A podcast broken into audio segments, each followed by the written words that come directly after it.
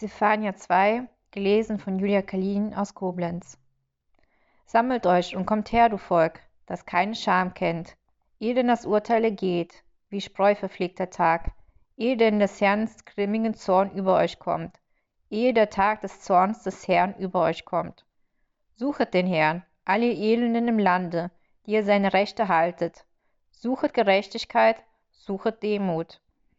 Vielleicht könnt ihr euch bergen am Tage des Zorns des Herrn. Denn Gaza wird verlassen und Aschkelon verwüstet werden. Aschdod soll am Mittag vertrieben und Ekron ausgewurzelt werden. Wehe denen, die zum Meer hin wohnen, dem Volk der Kreter.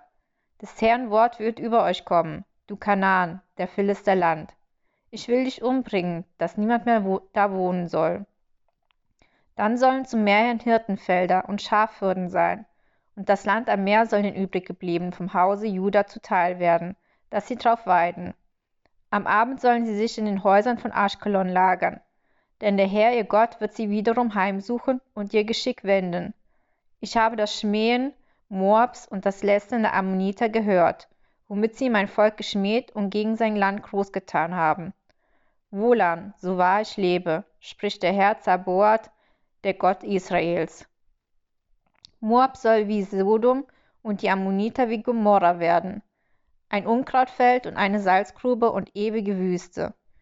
Die übriggebliebenen meines Volks sollen sie berauben, und der Rest von meinem Volk soll sie beerben. Das soll ihnen begegnen für ihre, Hofart, weil sie das Volk des Herrn Zabaoth geschmäht und gegen es großgetan haben. Schrecklich ist der Herr gegen sie, denn er vertilgt alle Götter auf Erden und sollen ihn anbeten alle Inseln der Völker, ein jedes an seine Stätte. Auch Ikushita soll durch mein Schwert erschlagen werden, und er wird seine Hand ausstrecken nach Norden und Assur umbringen.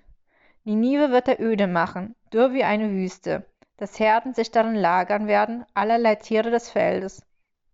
Auch Dohlen und Eulen werden auf ihre Säulen die Nacht verbringen. Sie werden in den Fenster schreien und die Raben auf den Schwellen, denn das Zedernholz ist abgerissen, das ist die fröhliche Stadt, die so sicher wohnte und in ihrem Herzen sprach, ich bin's und sonst keine mehr. Wie ist sie so wüst geworden, dass Tiere darin lagern? Wer vorübergeht, pfeift über sie und klatscht in die Hände.